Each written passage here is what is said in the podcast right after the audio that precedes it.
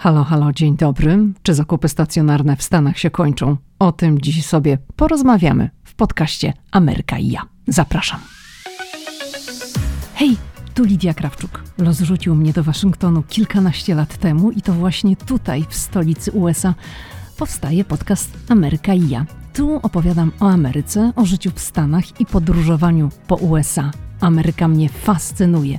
Jeśli Ciebie, tak jak mnie, ciekawią Stany i chcesz wiedzieć o nich więcej, to jesteś we właściwym miejscu.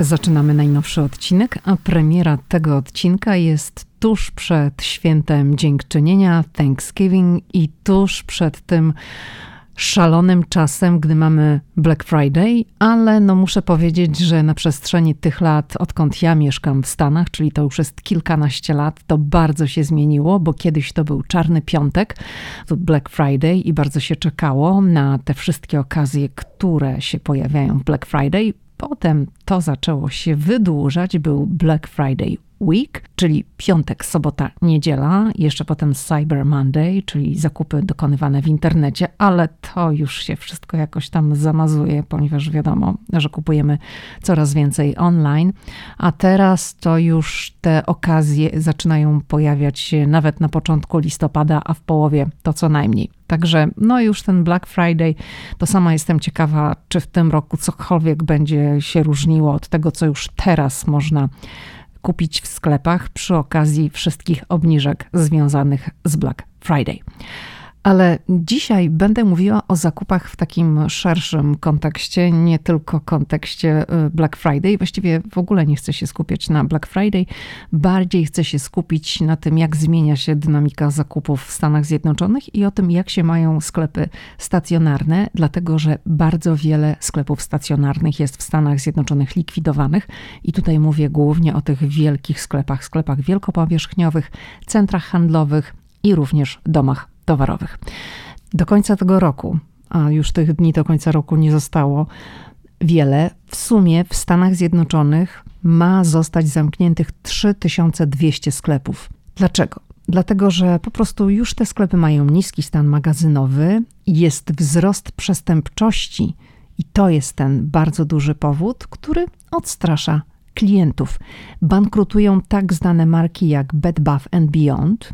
To jest taka marka, która specjalizuje się w rzeczach do domu, czyli tam można kupić wszelkie kubeczki, miksery, ale również pościel, no takie dodatki do domu i to była zawsze znana sieć, ale niestety ta sieć ogłosiła bankructwo. Marki takie jak Gap, Target i C V S zamykają główne sklepy w miastach w ramach takich projektów, które określane są mianem restrukturyzacji. Dlaczego tak się dzieje? Drastyczny wzrost przypadków kradzieży to jest jakby podstawowy, podstawowy problem, ale również przeniesienie zakupów do przestrzeni online. To są te główne czynniki, które są odpowiedzialne za powolną śmierć centrów handlowych w dwa tysiące dwudziestym trzecim roku w Stanach Zjednoczonych. Target to jest jedna z największych marek detalicznych. Zamierza zamknąć swoje flagowe sklepy w takich miastach jak Nowy Jork, Seattle, San Francisco i to wszystko jest wynikiem wzrostu przestępczości w tych rejonach. I gdzie są zamykane takie sklepy?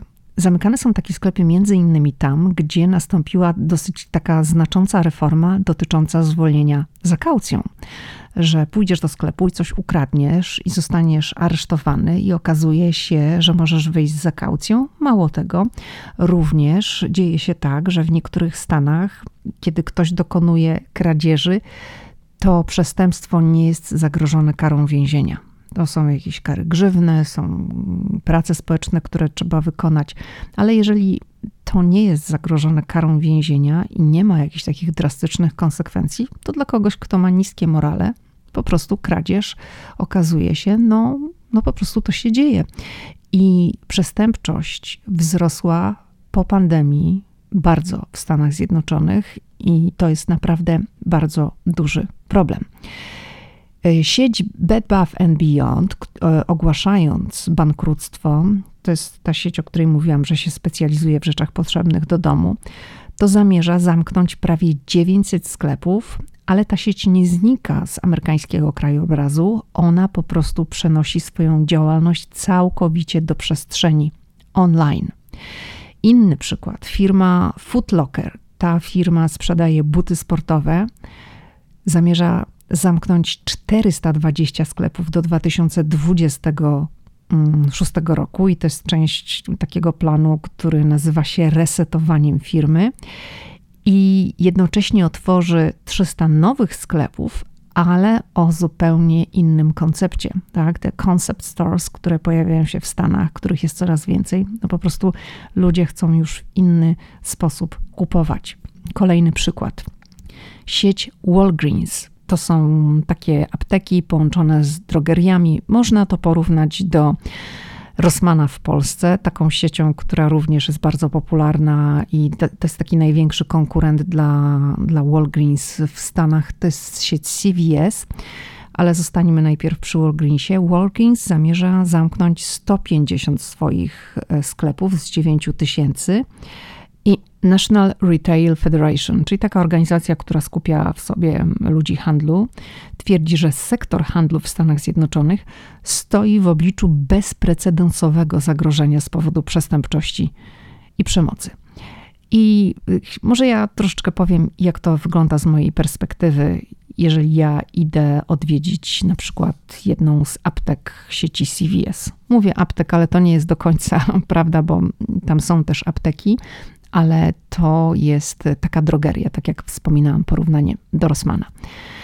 I w tej chwili też oczywiście to zależy od lokalizacji, do jakiej, do którego ze sklepów sieci, na przykład C V S czy Walgreensa się pójdzie. Ale niektóre towary są w C V S zakłódkowane. I na przykład jeżeli chcesz sobie kupić tam elektryczną szczoteczkę do zębów, no to już będzie kółeczka i musisz podejść do kogoś z obsługi, żeby ci tę szczoteczkę podał. Jeżeli ja chcę kupić mój ulubiony szampon do włosów i odżywkę, którą ja kupuję w tej sieci, i zaraz będzie, no powiedz, jaką ty tam markę lubisz, co lubisz. No to powiem. To jest marka, która się nazywa It's a Ten i ja kupuję szampon i odżywkę z takiej serii, która jest w takim turkusowym opakowaniu. I no to już jest w takich pojemnikach specjalnych, plastikowych, które są opatrzone takim zabezpieczeniem, w przypadku gdyby ktoś chciał wynieść tę konkretną odżywkę i ten szampon tej firmy, no to wtedy to będzie dzwonić i nie da rady tego wynieść, no bo włączy się alarm. Widocznie ta seria jest narażona na, no, na kradzieże, bo nie wszystkie odżywki, nie wszystkie szampony, a już te odżywki i szampony takich popularnych marek, które no powiedzmy gdzieś tam kosztują poniżej dziesięć dolarów, no to one są ogólnie dostępne i no nie, nie są w takich pojemnikach jak ta marka, którą przytoczyłam.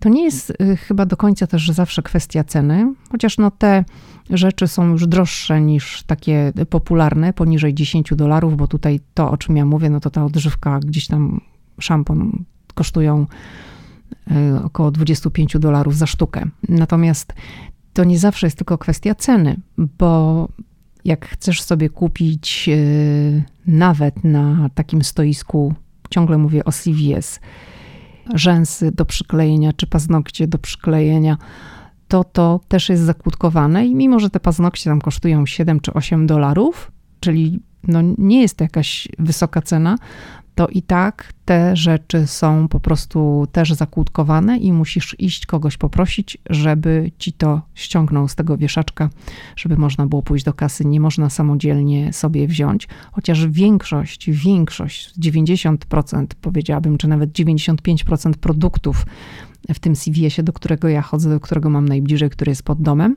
no to nie ma żadnych kłódek i można bez problemu sobie wziąć wszystko z półki samodzielnie i pójść do kasy, żeby zapłacić. Ale no niestety są też takie C V S-y w D C, w Waszyngtonie, gdzie skala przestępczości, oczywiście to jest kwestia dzielnicy, skala przestępczości jest tak wysoka, że praktycznie nie ma nic na półkach. Ja nie byłam w takim C V S-ie, bo ja po prostu się nie poruszam po tych rewirach, ale widziałam na zdjęciach, że są takie sklepy, gdzie zamiast towarów są zdjęcia tych towarów i musisz pójść powiedzieć, że ty chcesz ten konkretny towar i ktoś tam ci przyniesie no to, co ty chcesz. w oparciu o to zdjęcie, które jest na półce. Na półce nie ma nic, na półce są zdjęcia. Widziałam w internecie właśnie takie, takie coś. Także te kradzieże są naprawdę, naprawdę bardzo dużym problemem. Z drugiej strony przewiduje się, że sprzedaż online w Stanach Zjednoczonych będzie rosła w najbliższych latach. No to wszystko jest oczywiście w zgodzie z tym obecnym trendem zakupów. I, I tak dla przykładu mogę powiedzieć, że w dwa tysiące dwudziestym pierwszym roku wartość towarów zakupionych online w Stanach Zjednoczonych, mówimy o Ameryce, wynosiła ponad trzysta sześćdziesiąt miliardów dolarów, a w tym roku to ma być pięćset dwanaście miliardów dolarów. Także no widać, jak to się zmienia. Istniejące centra handlowe robią co mogą, domy towarowe, oczywiście pod warunkiem, że nie, nie jest to sieć, bo jeżeli mówimy o, o sieci Macy's, Bed Bath and Beyond czy innych, no to, to są decyzje jakieś tam korporacyjne, duże, że no zamykamy ileś sklepów w ramach tej sieci. No ale są też centra, które nie są jakąś siecią, tak? I tutaj posłużę się takim przykładem centrum handlowego, które znajduje się pod Waszyngtonem. To centrum nazywa się Tysons Corner. To jest największe centrum handlowe tego typu w okolicy D M V, czyli D M V, to tutaj się tak mówi, że to jest District Columbia, D od District of Columbia, M od stanu Maryland i V od Virginia, czyli D M V area. To jest ta okolica, w której ja się poruszam, bo te dwa stany plus dystrykt, no one się w pewnym stopniu zazębiają. Ludzie na przykład mieszkają poza dystryktem, ale dojeżdżają do pracy, przyjeżdżają tam i to nie jest daleko, tak? To to tak jak z innej dzielnicy by się przyjechało, no ale administracyjnie to już są dwa odrębne stany i jest dystrykt. I dlaczego mówię o tym centrum handlowym? Ponieważ to centrum wpadło teraz na pomysł przed tym sezonem świątecznym na coś takiego, na taką akcję, na taką ideę, która nazywa się Shopping with a Twist. I co to oznacza? Oznacza to nic innego jak zakupy z drinkiem, tu mam na myśli koktajl alkoholowy, zakupy z koktajlem alkoholowym w dłoni. To centrum znajduje się jakieś czterdzieści minut jazdy z centrum Waszyngtonu. Oczywiście mówimy o takiej sytuacji, kiedy nie ma korków. No i no, jedziemy tam, czyli przyjeżdżamy do największego w regionie królestwa zakupów, Tysons Corner Center. Tam jest ponad czterysta sklepów, tam są restauracje, są bary i kina. Byłam tam całkiem niedawno, ale jeszcze zanim wprowadzili to Shopping with a Twist i byłam tam po raz pierwszy od kilku lat, ponieważ ja też jestem przykładem takiej osoby, która po prostu przestała jeździć do centrów handlowych. Ale jakiś czas temu, to znaczy to było tej jesieni, mój syn coś tam sobie wymyślił i chciał pojechać i pojechaliśmy we dwójkę do tego centrum. To była niedziela i muszę powiedzieć, że byłam zaskoczona, bo było dużo ludzi. To jak ktoś mnie ogląda na Instagramie regularnie, to może tam gdzieś tam przemknęła mu taka relacja, jak tam pojechaliśmy z Wiktorem i, i byłam zdziwiona, że było tak bardzo dużo ludzi. Bardzo mnie to zmęczyło, bo no już unikam takich wielkich sklepów, chociaż to było na początku, jak przyjechałam do Stanów, to byłam tym wszystkim zafascynowana i, i lubiłam jeździć po sklepach, teraz już nie lubię. Ale to tylko taka dygresja. I no to centrum, mimo że tam było dosyć dużo ludzi w tym dniu, ale skoro wprowadziło te zakupy z tym drinkiem, to znaczy, że chce przyciągać ludzi, że to wcale nie jest tak, że tam ciągle jest pełno ludzi. To są zakupy po prostu na mniejszym lub większym rauszu. Polega to na tym, że kupujesz sobie taki koktajl alkoholowy i z tym koktajlem w ręku buszujesz po sklepach. No ale nie możesz sobie przyjść ze swoim drineczkiem, który sobie przywieziesz gdzieś tam i ze swoim sobie będziesz chodzić. Musisz kupić sobie tego drinka w jednej z restauracji, które znajdują się na terenie tego centrum handlowego i możesz wejść z tym drinkiem do sklepów, które partycypują w tym. Także też nie każdy sklep zgadza się, żeby klient na rauszu albo nie na rauszu w ogóle z alkoholem w ręku wszedł do tego sklepu. Nie jest to, rzecz jasna, oferta adresowana do wszystkich osób, bo trzeba mieć więcej niż dwadzieścia jeden lat. No i można właśnie pić wyłącznie w sklepach, które na to pozwalają. I tak czytałam sobie online, bo byłam ciekawa, jaka jest reakcja na tego typu rzeczy. No wiadomo, takie pomysły są dosyć kontrowersyjne i budzą sprzeczne emocje. Tam niektórzy mówili, że no kurczę, to będzie tak pewnie, że po prostu jak sobie wypijesz jednego czy dwa drineczki i troszeczkę tam już ten alkohol ci uderzy do głowy, to będziesz wydawać więcej. To chyba o to chodzi. Tysons nie jest pierwszym centrum handlowym w regionie, muszę powiedzieć, które wprowadza ten pomysł zakupów na rauszu, ale to jest największe, najwięcej ludzi tam przyciąga.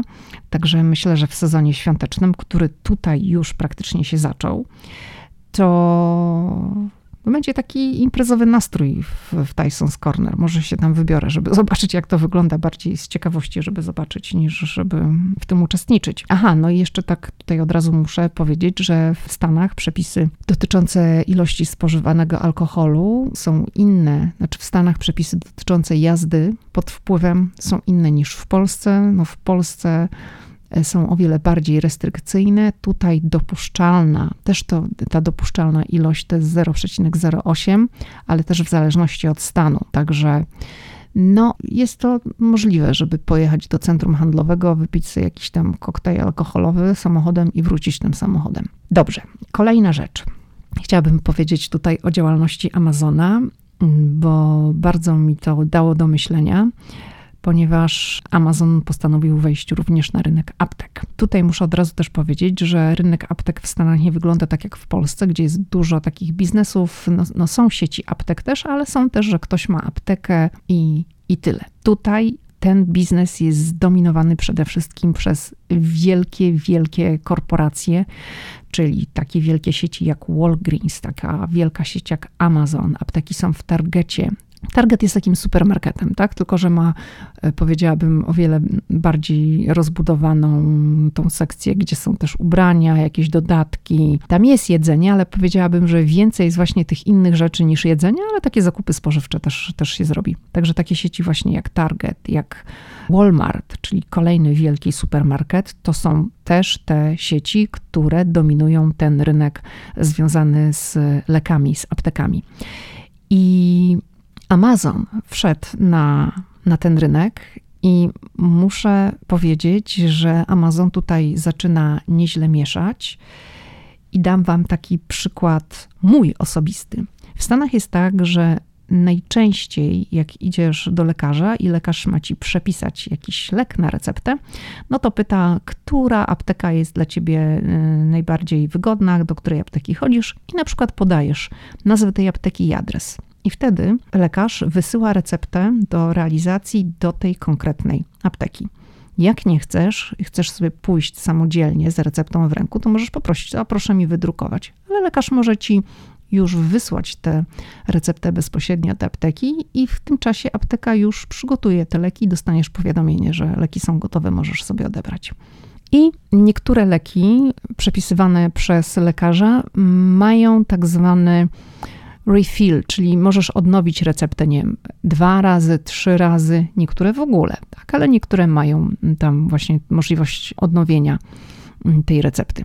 I miałam przepisaną taką maść przez lekarza, którą, którą zrealizowałam w aptece sieci Walgreens jakiś czas temu. I teraz była mi potrzebna ta maść znowu i musiałam ją odnowić. No i weszłam na stronę internetową, na mój profil, żeby poprosić aptekę, żeby mi przygotowała tą maść. No i wyszła mi tam cena za tą maść z ubezpieczeniem dosyć dużo, bo to było około sto dolarów, bo oni nie oferowali jeszcze tutaj czegoś takiego jak generic.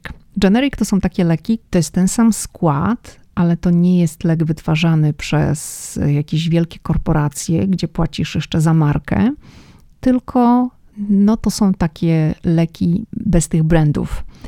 I zawsze one są o wiele, wiele tańsze. Ale tutaj w tym przypadku jakby mi nie zaoferowano tego generic.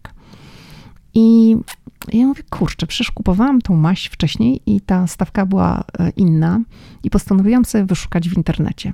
I wyszukałam sobie w internecie, wyskoczyło mi, że Amazon mi proponuje, że kup to w naszej aptece. Ale że musisz się zalogować po prostu na swój profil i jakby stworzyć ten profil, bo mimo, że ja kupuję na Amazonie i mam mój profil, ale ten profil apteczny musi być stworzony tak jakby od nowa.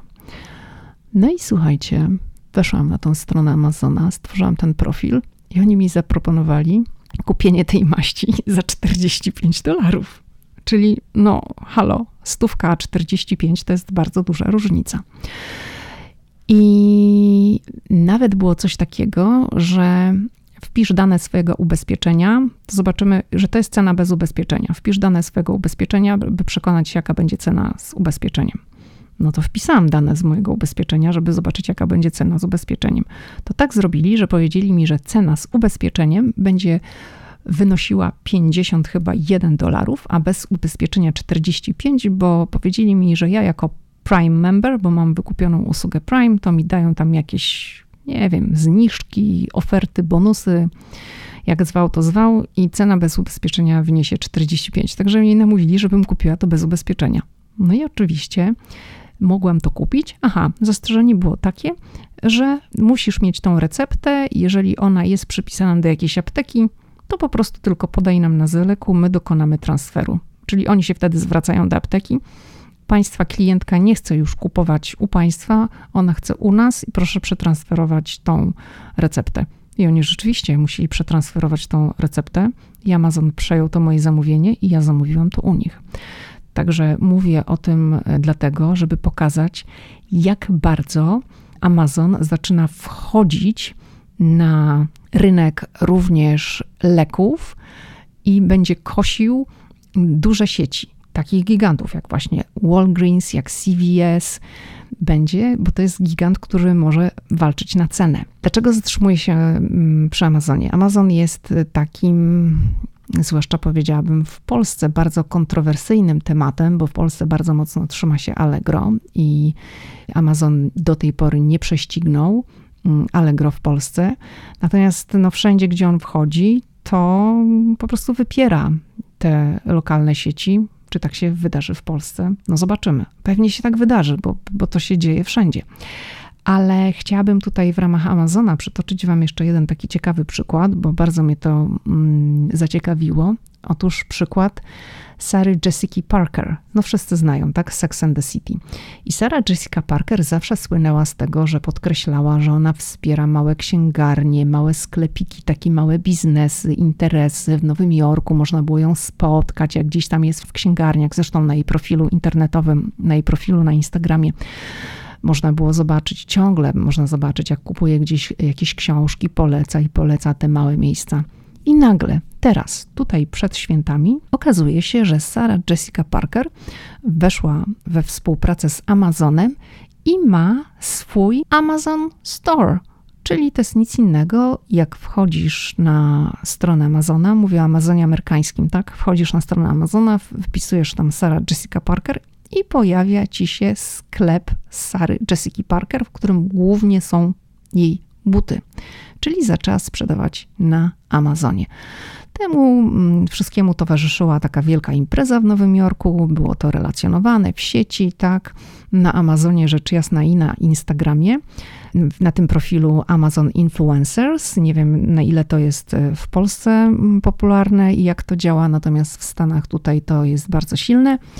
No i Sarah Jessica Parker właśnie miała taki film reklamowy, jak to tam otwiera ten swój, no taki powiedzmy przysłowiowy sklep, tak, bo wszystko jest w sieci, no ale w Nowym Jorku zorganizowano całą imprezę. Weszłam na ten profil na Instagramie, żeby poczytać sobie, jakie są komentarze i opinie i ludzie byli bardzo rozczarowani, że Sarah Jessica Parker, ta, która właśnie bardzo mocno zawsze podkreślała, że wspiera małe, lokalne księgarnie, wchodzi we współpracę, zarabia, no po prostu no, nie zrobiła tego charytatywnie, tak? Zarabia na współpracy z takim gigantem jak Amazon i że to się kłóci. Ten komentarz się przewijał tam, że nie można jednocześnie wspierać małych biznesów i wchodzić we współpracę z takim gigantem jak yy, Amazon. Kolejny przykład to jest Oprah Winfrey. Oprah Winfrey, czyli osobowość telewizyjna i bizneswoman. Od lat prezentuje taką najsłynniejszą listę prezentów U S A. Czyli to, co ona poleca. I oczywiście no już tam w listopadzie pojawiła się lista prezentów na dwa tysiące dwudziesty trzeci rok i dla producentów różnych rzeczy znaleźć się na liście ofry, no to jest marzenie, ponieważ to jest wielka promocja i szansa na dotarcie do nowych klientów, tak? Ona przede wszystkim właśnie wspiera takie małe biznesy, rodzinne firmy. No i tam pojawiła się ta tegoroczna lista, tam taki jeden z zaskakujących prezentów, o którym też właśnie opowiadałam na Instagramie.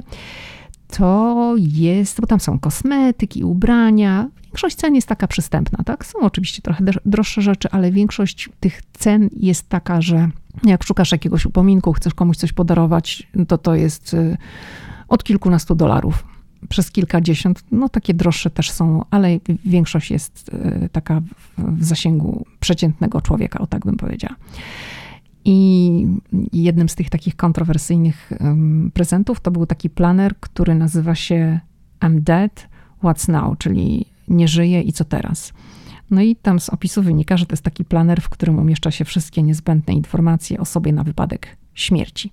Ten planer nie zastępuje testamentu, bo nie ma prawnego umocowania. No w założeniu to jest taka pomocna rzecz dla tych osób, którym przyjdzie mierzyć się ze śmiercią bliskiej osoby, no a ta bliska osoba zostawia po sobie taki planer, bo tam jest pro, ponad takich sto stron z różnymi hasłami do uzupełnień, czyli co zrobić z moim psem, co zrobić z ubraniami, które po mnie zostaną, gdzie szukać czegoś, no to jest takie dosyć pomocne, natomiast to jest dla mnie rzecz dyskusyjna, czy to jest dobre na prezent świąteczny. Ale do czego zmierzam? Do tego zmierzam, że Oprah Winfrey zawsze prezentowała te listy prezentów na swojej stronie internetowej i ona się pojawiła na jej stronie internetowej, ale teraz również Oprah Winfrey na Amazonie. Po prostu Oprah Winfrey, tak jak Sarah Jessica Parker, ma swój sklep na Amazonie. I dzięki temu no może sprzedać więcej, ponieważ Amazon jest w Stanach bardzo popularny. Ja wam powiem uczciwie, że właściwie wszyscy moi znajomi korzystają z Amazona, każdy kupuje na, na Amazonie i to jest fakt. Także dla tych osób, które się załapały na tą listę, z pewnością tam był warunek, że muszą się zgodzić na to, że to będzie też sprzedawane w ramach Amazona, no to jest taki, jeżeli chodzi o promocję, bardzo, bardzo duża rzecz. Także również tego typu akcje powodują, że sklepy stacjonarne, wielkopowierzchniowe, domy towarowe, one po prostu zaczynają przegrywać. One tracą, bo one powoli umierają, ale one jeszcze nie są martwe, bo coraz więcej ludzi kupuje online, ale ludzie jednak chcą wychodzić, będą gdzieś tam szukać, żeby wyjść i centra handlowe po prostu zmieniają swój charakter, czyli jest więcej restauracji, więcej jakichś takich miejsc z rozrywką, gdzieś tam jakieś sklepy też są, ale centra handlowe, żeby mogły przyciągać ludzi, muszą oferować coś więcej niż tylko same zakupy. Tak to wygląda już w tej chwili w Stanach Zjednoczonych. Ja osobiście praktycznie nie chodzę do centrów handlowych. Wszystko, bardzo dużo rzeczy kupuję online. Mam już swoje ulubione miejsca w sieci, gdzie, gdzie po prostu kupuję i centrum handlowe dla mnie to jest, o matko. No byłam ostatnio, tak jak mówiłam, w Tysons Corner. Dla mnie najbliżej do centrum handlowego to jest Pentagon City i no też tam byłam z dzieckiem, bo dziecko chciało coś. Też tam pojechaliśmy, ale tak, żebym sama miała chodzić po Pentagon City i się włóczyć po centrum handlowym, to już mi się nie chce. Po prostu tego nie robię. Mało tego, na przykład sieć Macy's, która jest właśnie w ramach Pentagon City. Macy's to jest taka sieć domów towarowych, też tam likwidują kupę sklepów, ale w Macy's, w Pentagon City jest o wiele mniej rzeczy niż one są online i paradoksalnie online wiele rzeczy jest tańszych niż stacjonarnie. I ja już się nauczyłam, że jeżeli gdzieś tam jestem po drodze, na przykład w Pentagon City i wejdę do Macy's, Załóż, załóżmy, coś mi się spodoba. O, dam wam przykład z, tam, z tamtego roku. Sweter mi się spodobał i wzięłam ten sweter do przymierzalni, zmierzyłam, fajnie leży, była tam cena, nie wiem, około sto dolarów kosztował. Mówię, a to zobaczę, jaką Macy's ma cenę w sieci.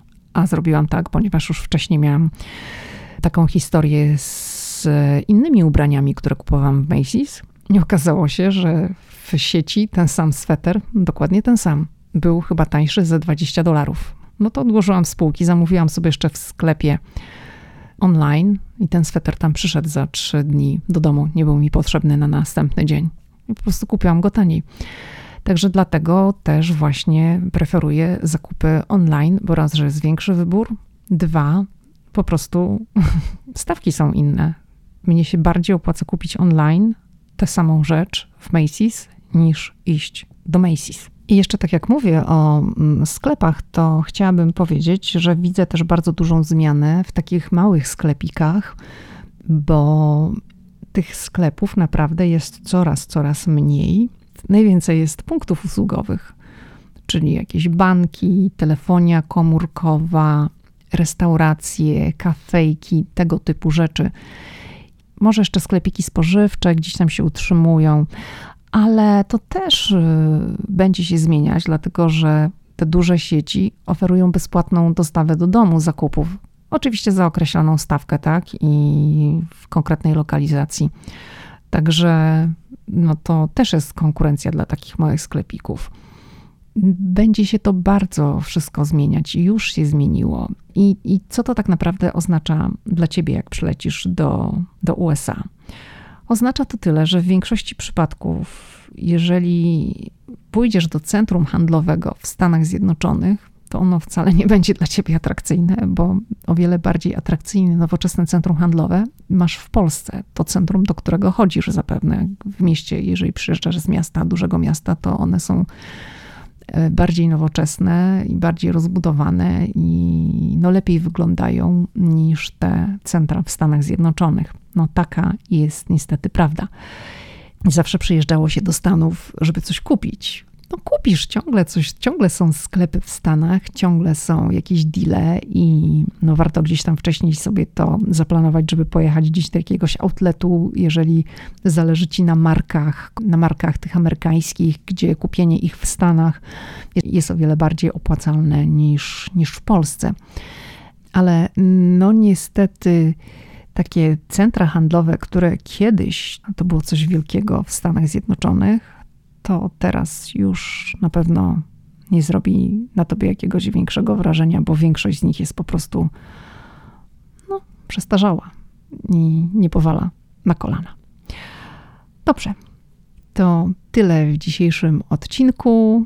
Życzę wszystkiego dobrego i słyszymy się w kolejny wtorek. Do usłyszenia!